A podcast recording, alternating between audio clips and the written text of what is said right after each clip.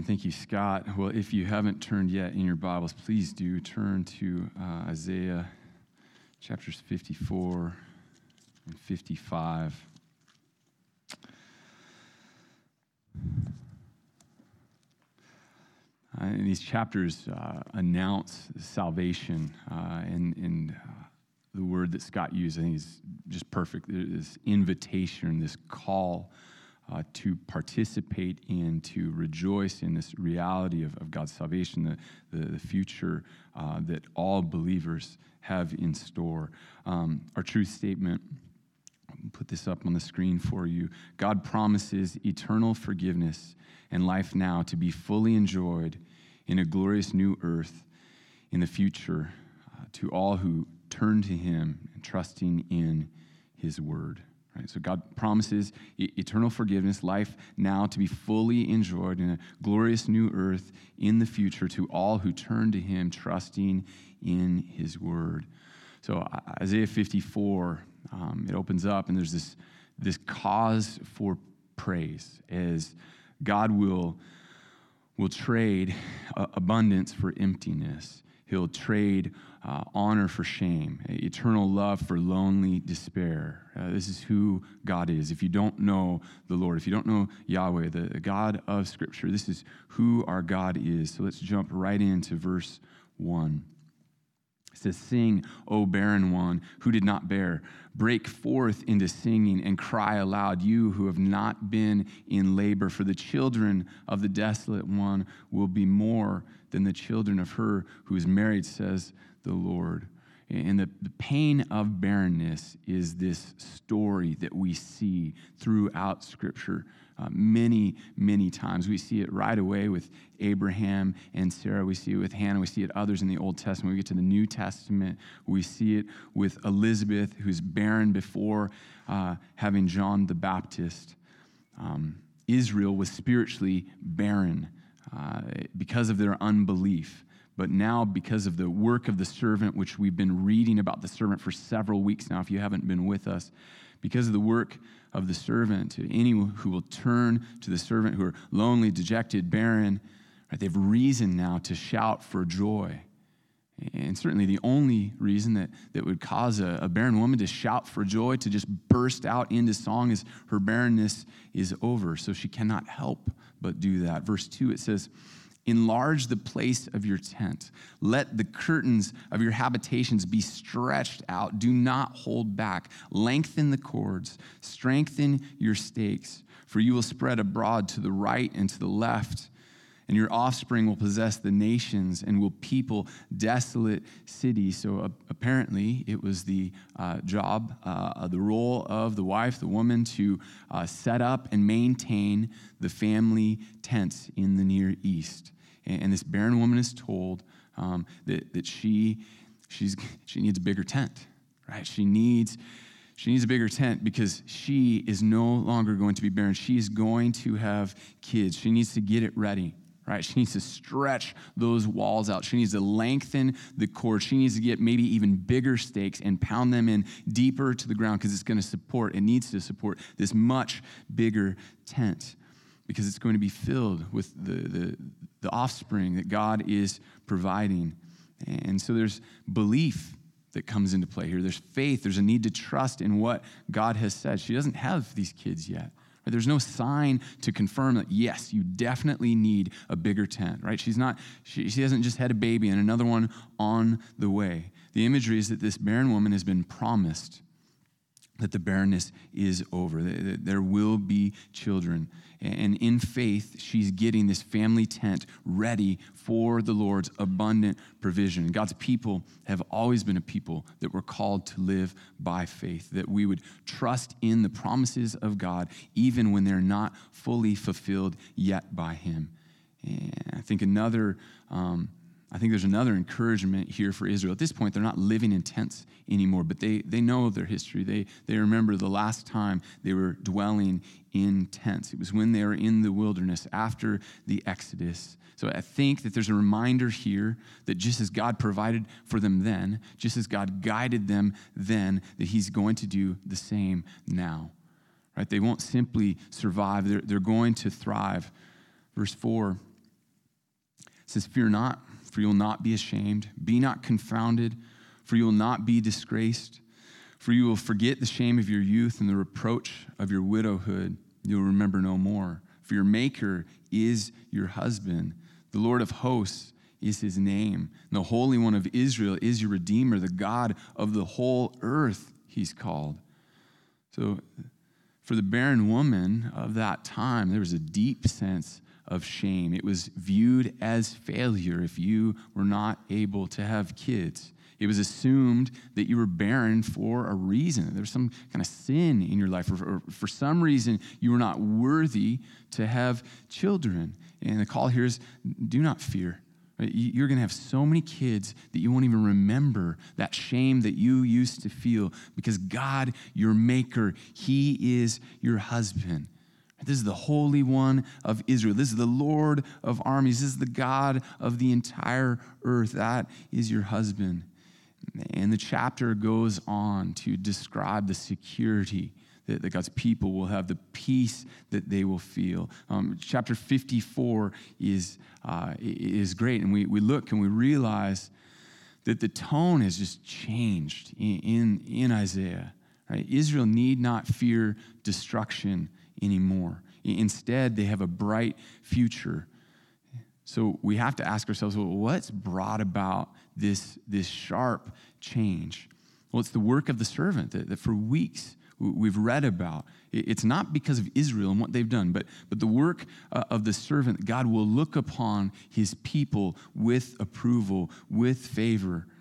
Right? Their problem was their sin had not been atoned for. And as we read last week, the servant will step in.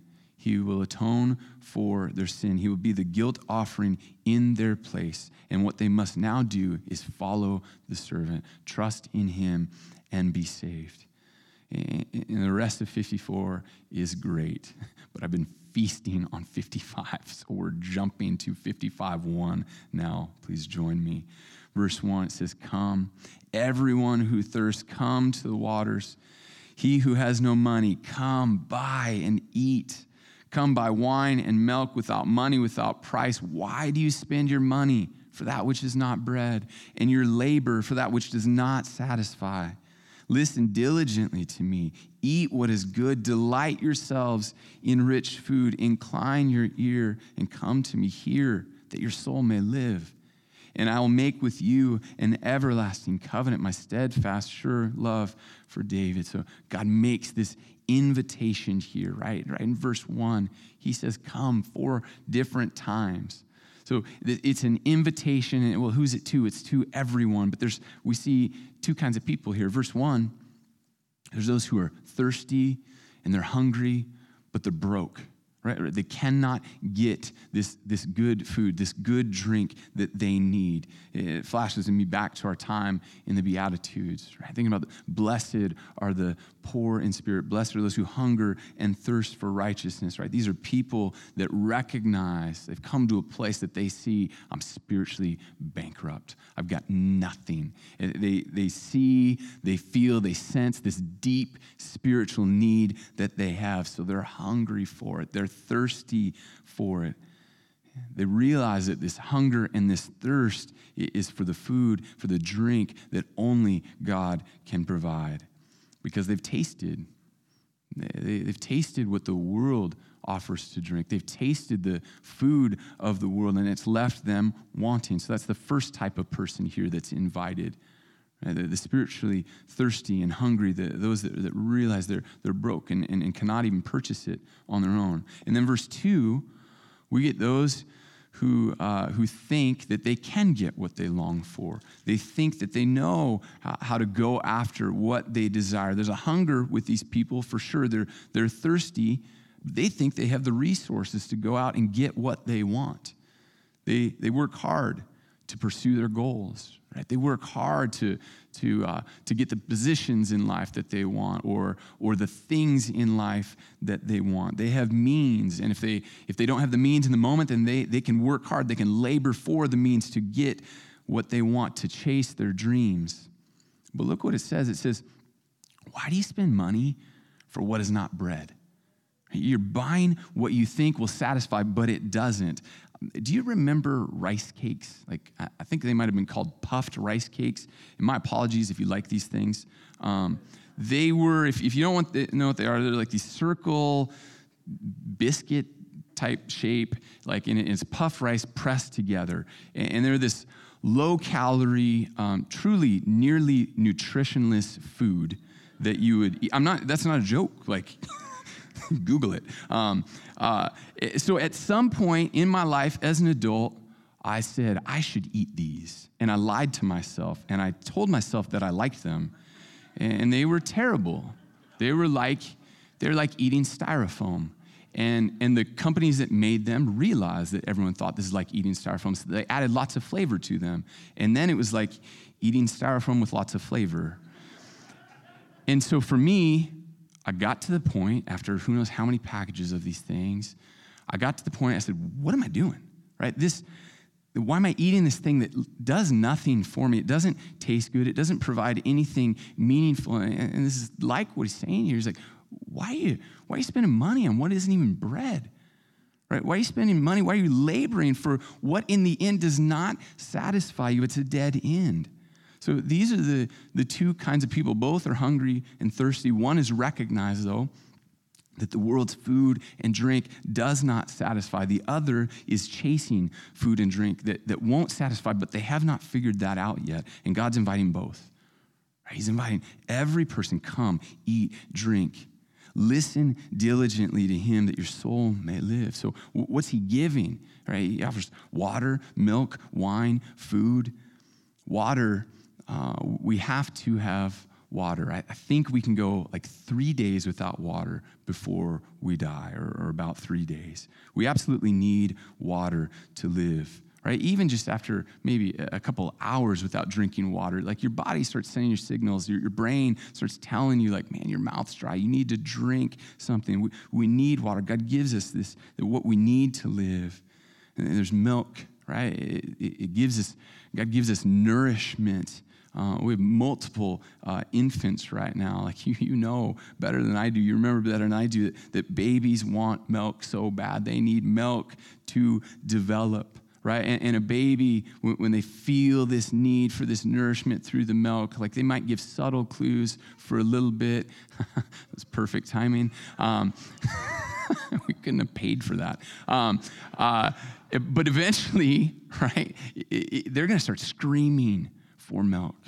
Right? They, they know on some level, they understand, I need this milk to nourish my body. I need this milk in order to grow and to develop. Right? God nourishes us, He gives us what we need.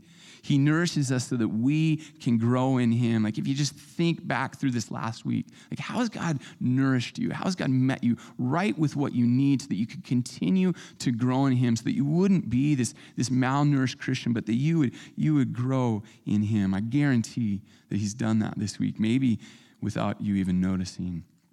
What about this wine?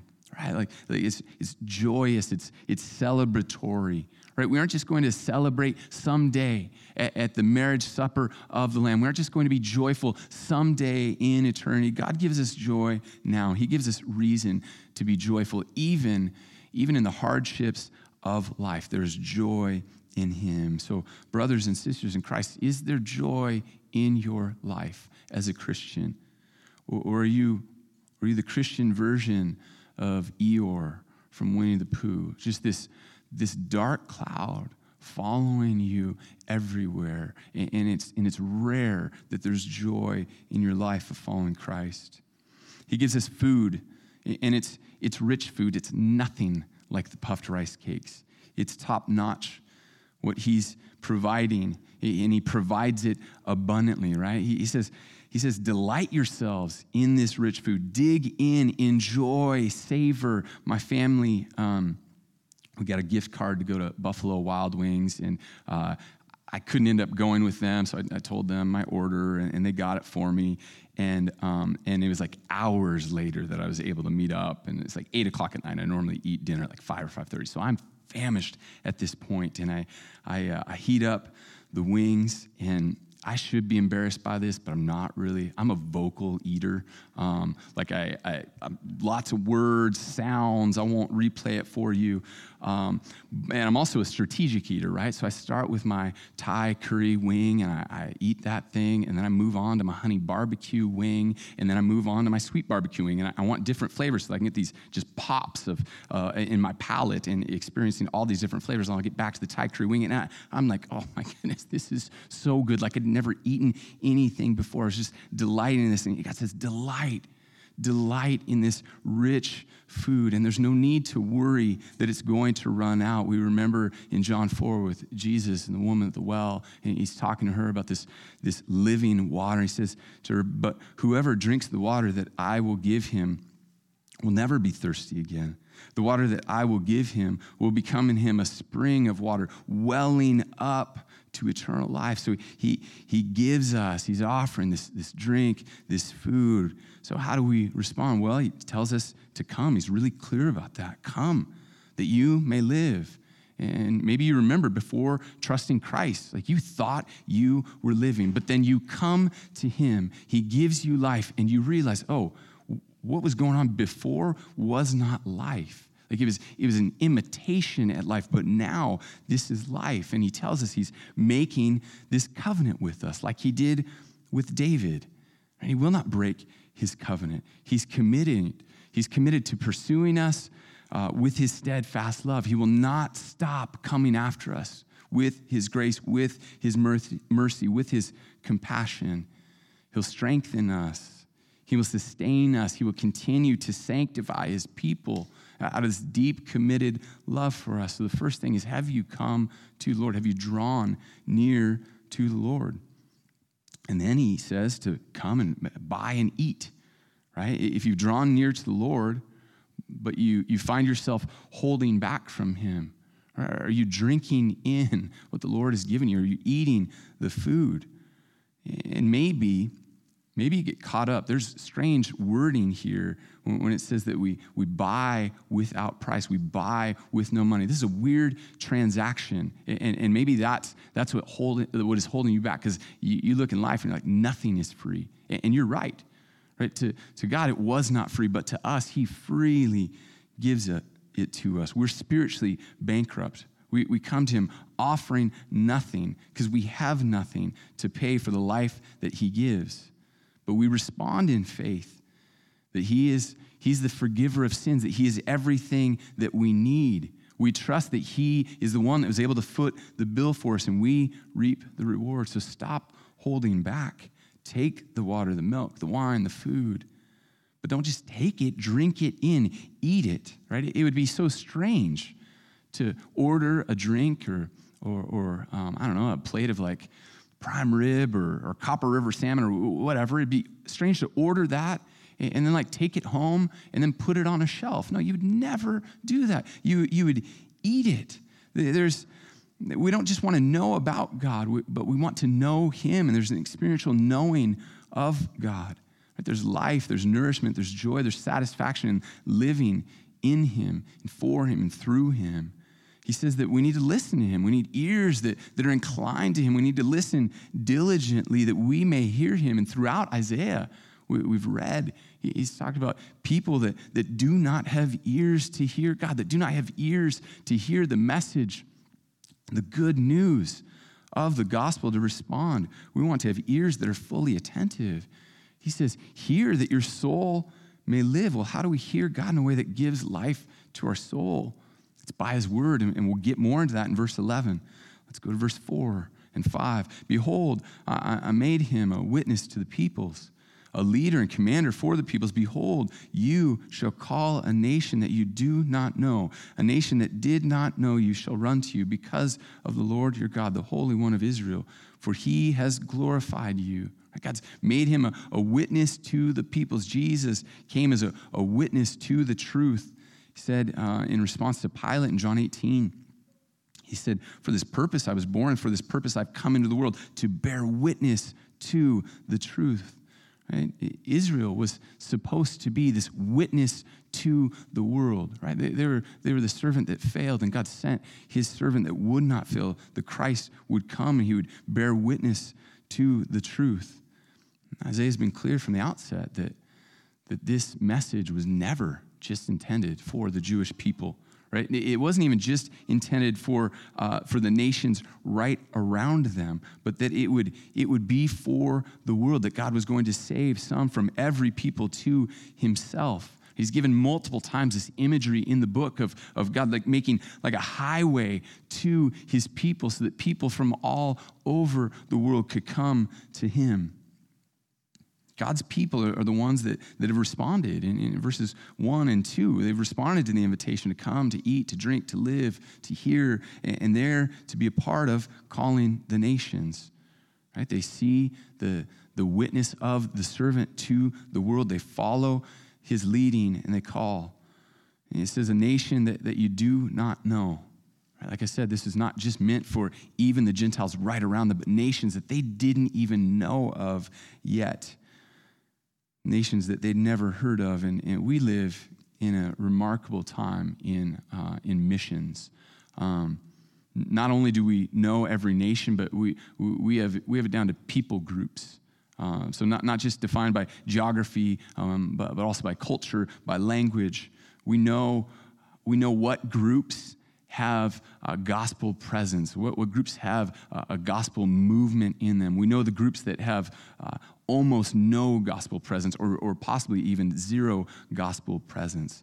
Um, uh, on our website, we've got a, a, missions tab. And if you've never gone to it, I'd encourage you to go there. There's multiple good resources there for you. But one I want to point out is, uh, is through Joshua Project. Um, Joshua Project has a website, they have a, a mobile app. Uh, you can sign up for daily emails, and they'll, they'll send you uh, unreached people group of the day and how to pray for them.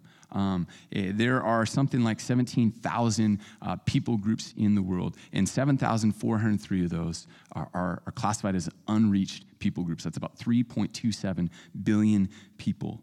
So the crazy thing to me is that this afternoon you could be you could be stuck in line at Target and just waiting and, pull out your phone and, you could open their little app or go to their website and, and, and start praying for the Manyuki people group in, in Myanmar. Uh, it's a group of about 20,000 people the Joshua Project is, is trying to get us to pray for today, right? So uh, 20,000 people, less than the size of the city of Camas. And they've been identified. You can pray for them. You can pray for the missionary efforts there. You can pray for the, the handful of Christians that are there. There are some. You can praise God that they have a complete Bible in their language. We, we can do that today. So it is just remarkable to me that, that God will, will bring the nations to himself by the witness of the servant by Jesus, and we are tasked in, in, in joining in that calling to the nations. In Luke 10 16, he says, He who, he who hears you hears me. Let's listen to this message in, in verse 6. 55, 6, and 7. Seek the Lord while he may be found. Call upon him while he is near. Let the wicked forsake his way and the unrighteous man his thoughts. Let him return to the Lord that he may have compassion on him and to our God, for he will abundantly pardon. Now is the time to seek the Lord. Don't waste another moment. Just last week, uh, last Sunday, we had Goldie Schwartz's funeral here. And I know a lot of you here named Goldie Schwartz and you have no clue who she was. Uh, she was here for decades. If you saw her, you would recognize her. Um, but she was a quiet, quiet woman who loved the Lord. If you didn't start a conversation with her, there was no chance that you would get in one with her. Um, but, but I tell you about her, her son just in this last year uh, came, came, came back to the Lord. Um, he, he, he had heard about Jesus growing up. He'd professed some kind of belief, but walked away from the Lord for 25 years. And he said in this last year, he just said, I can't believe I wasted 25 years of my life. And he said, I do not want to waste another day because living without Jesus for 25 years was a waste. And seek the Lord while he may be found.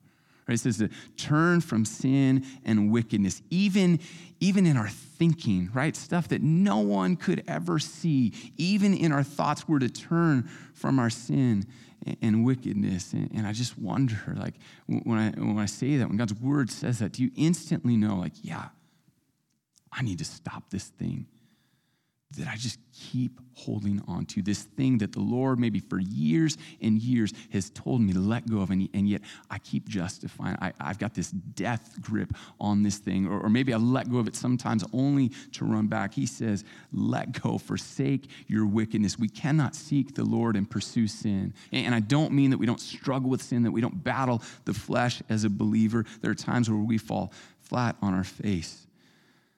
But man, we, we, we cannot seek the Lord and continue after sin. The, the Christ follower looks to the Lord. Right? This, this, there's, there's been this trust in the Lord all throughout Isaiah. We're to trust in Him and not to look to other things. Remember back in Isaiah 31 1 he says, Woe to those who go down to Egypt for help, who rely on horses, right? They were trusting in Egypt to help save them. They were trusting in their horses. Says, Who trust in, in chariots and their, uh, uh, uh, because they are many, and in horsemen because they're strong, right? Don't trust in these other things. But uh, then it says, But do not look to the Holy One of Israel or consult him. And return to the Lord. Trust in the Lord, look to him. He will forgive you, right? There's no, he may forgive you here. No, he will forgive you. He will have compassion on you. Turn to the Lord. Forsake evil, sinful ways, evil thoughts. Trust and rely on his compassion and his forgiveness. And then look at verse 8. He says, For my thoughts are not your thoughts, neither are your ways my ways, declares the Lord. For as the heavens are higher than the earth, so are my ways higher than yours, and my thoughts higher, or, and my thoughts than your thoughts. We seek the Lord who is nothing like us. His thoughts and his ways could not be further apart from ours. He says, to try and help us understand, he says, as far as the heavens are apart from the earth. How many times has Isaiah broken down for us that there is none like God. Right? There's none like him in his holiness. None like him in his power. None committed like him. None who love like him. None who can save, who can forgive sin like him. None sovereign like him. Verse 7 just said, Forsake wickedness and evil thoughts and return to the Lord. Why? Because 8 and 9, look at who he is. Right? He's, he is far beyond us, and yet he will forgive us. Why would we not turn to him? Micah 7:18 says, Who is a God like you? Pardoning iniquity, just another word for sin, and passing over transgression, again, another word for sin, for the remnant of his inheritance. He does not retain his anger forever because he delights in steadfast love. He's greater than we understand.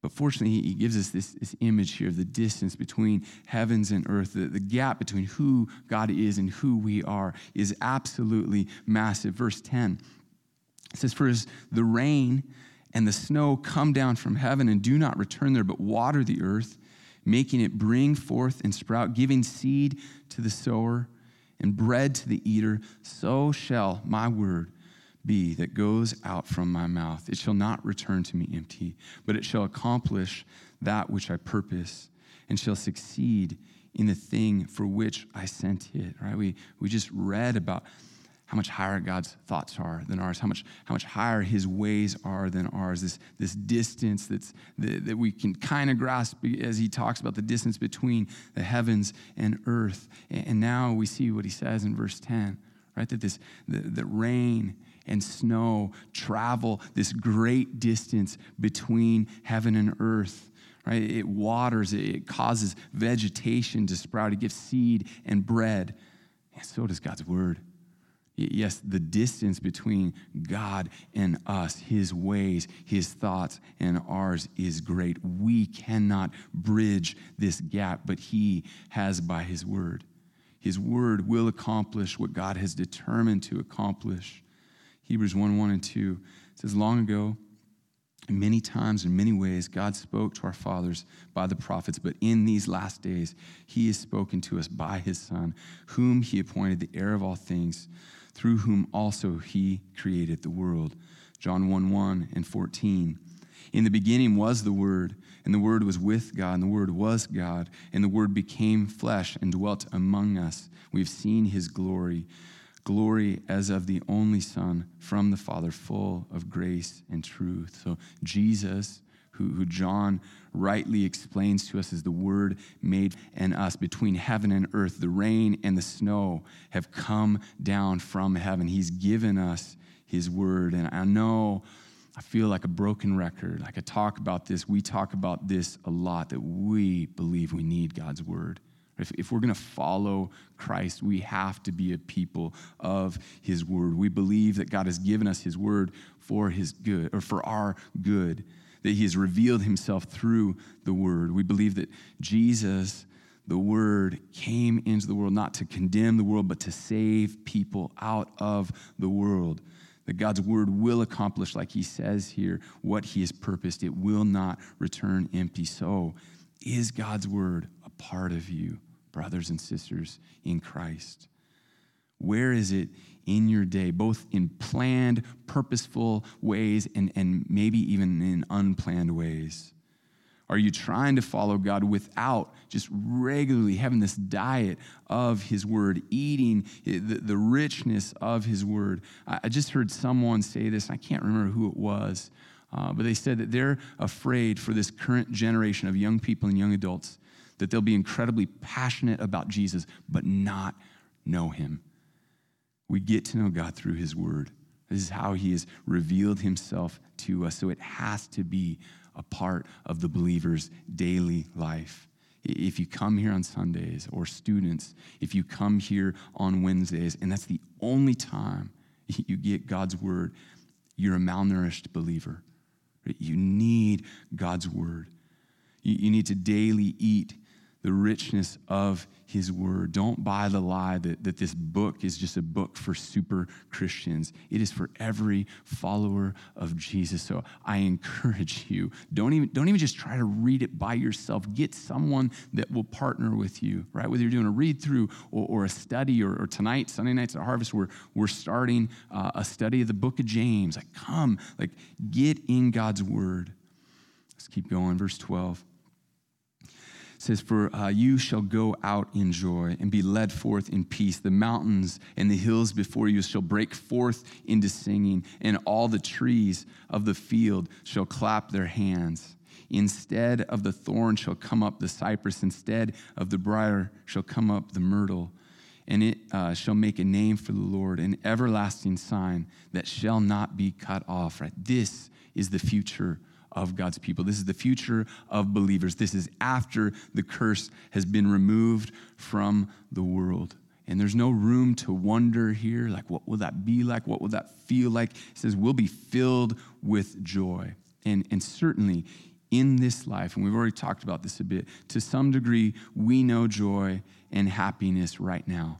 But even on the best days that we have, there are problems the life of the Christ follower this side of eternity is one of both joy and sorrow, as scripture tells us. We have everything to be thankful for in Christ, and we look around and we see how broken this world is. We see the, the pain of this world.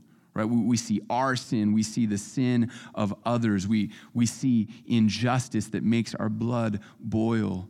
Right? There's much to be sorrowful about even as we have the joy of knowing the Lord. But one day, when our Lord makes everything right, we'll be filled with joy. It says, it says that we'll be led in peace. Right? So we won't even have to search diligently on our, on our own to hunt down peace. No, our, our, our turmoil, both inner and, and outer turmoil, will be no more.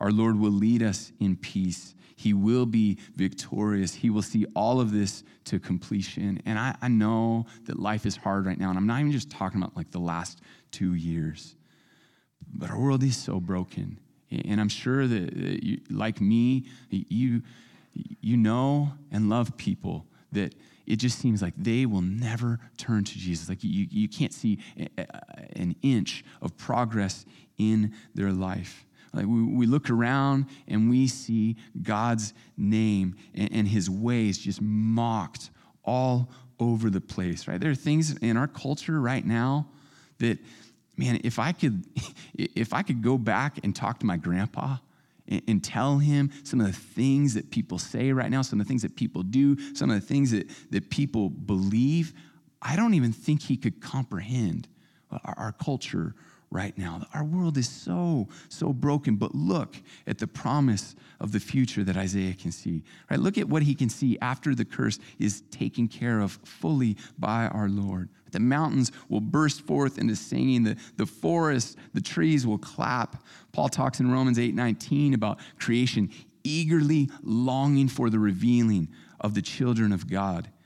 Right? That is, is what's going on here. Creation is waiting to just erupt in celebration. What that'll look like, what that'll sound like, I don't know, but it will be spectacular. Verse 11, he says, The thorns will be replaced by the cypress tree. Remember back to Genesis 3, right? Adam and Eve they, they, they disobey God. They rebel against Him. They get these, they find out the, the curses that, that come with their rebellion. Adam's told that he's going to work the ground now, but it's cursed.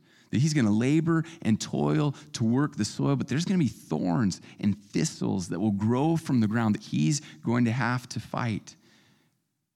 And God's letting us know here in Isaiah 55 that that curse given to Adam, the curse that's been here ever since, God's lifting the curse. So where there was thorn, now there will be cypress in its place. Right? Remember where we see thorns in the Gospels? The, the crown of thorns mockingly put on Jesus' head. They had no idea what they were doing, but God did. Jesus the king was carrying that curse in his body. He was carrying the curse of the thorns even on his head. Isaiah could see that one day where there were thorns, there would now be a cypress tree. So instead of fighting the thorns and trying, instead of trying to cut them back or even rip the roots out, there would be a cypress for us to sit under and enjoy its shade. I, I love that imagery. And then the end of 13 says that God's going to make uh, a name for the Lord, an everlasting sign that will not be cut off. And obviously, God and what we're told He's going to do, He's completely worthy of that. He's completely worthy of, of everyone knowing His name, His great name, that everyone will recognize who He is, that His name will be great in all of creation. So, what, what does that look like? Well, I think there's a clue here in the beginning of the phrase, it shall make a name. Right? What is, what is the it? We just read in, in 12 and in beginning of 13 the future that God has made for his people. He's going to make a name for himself by gathering his people, by giving them peace and joy. His people will know true peace, real joy. His people will exist in this remade creation, this, this Garden of Eden 2.0. This is how good God is, that as he glorifies himself, Right? He's, it's directly connected to him blessing his people to doing everything that he promised he would do, getting his people to the true promised land. And we, keep reading about this, this one day Zion. And when, when we get to chapter 60, we'll, we'll get an even clearer picture of that, where God will be with his people. But do not miss the grace of God that, that in him bringing glory to himself, Man, when he does that, he lavishes his people with his loving provision. When he gives joy and peace to us for eternity. Now let's pray. Lord, you are so good. I thank you for your word. I thank you that, that we can come. Right, that, that we, we don't have to wonder. You've given this, this, this whole book, your word, to feast on, Lord. And you've, you've bridged this gap between heaven and earth. You've invited, you've invited us to come to you, Lord. And I pray that that is what we would do, that we would come, that we would eat, that we would drink, that we would listen diligently to you, that we would hear so that, so that our soul can live, Lord. Jesus, we love you. And in the ways that we, we don't love you, Lord, in the ways, um, if there's ways that we need to forsake wickedness and sin. God, we make that so clear to us, Lord. And I, pray for, um, for those of us that are, are struggling to let go of those things, to trust that you truly are better. God, would you help us in that, Jesus? Lord, we love you. It's in your name we pray. Amen.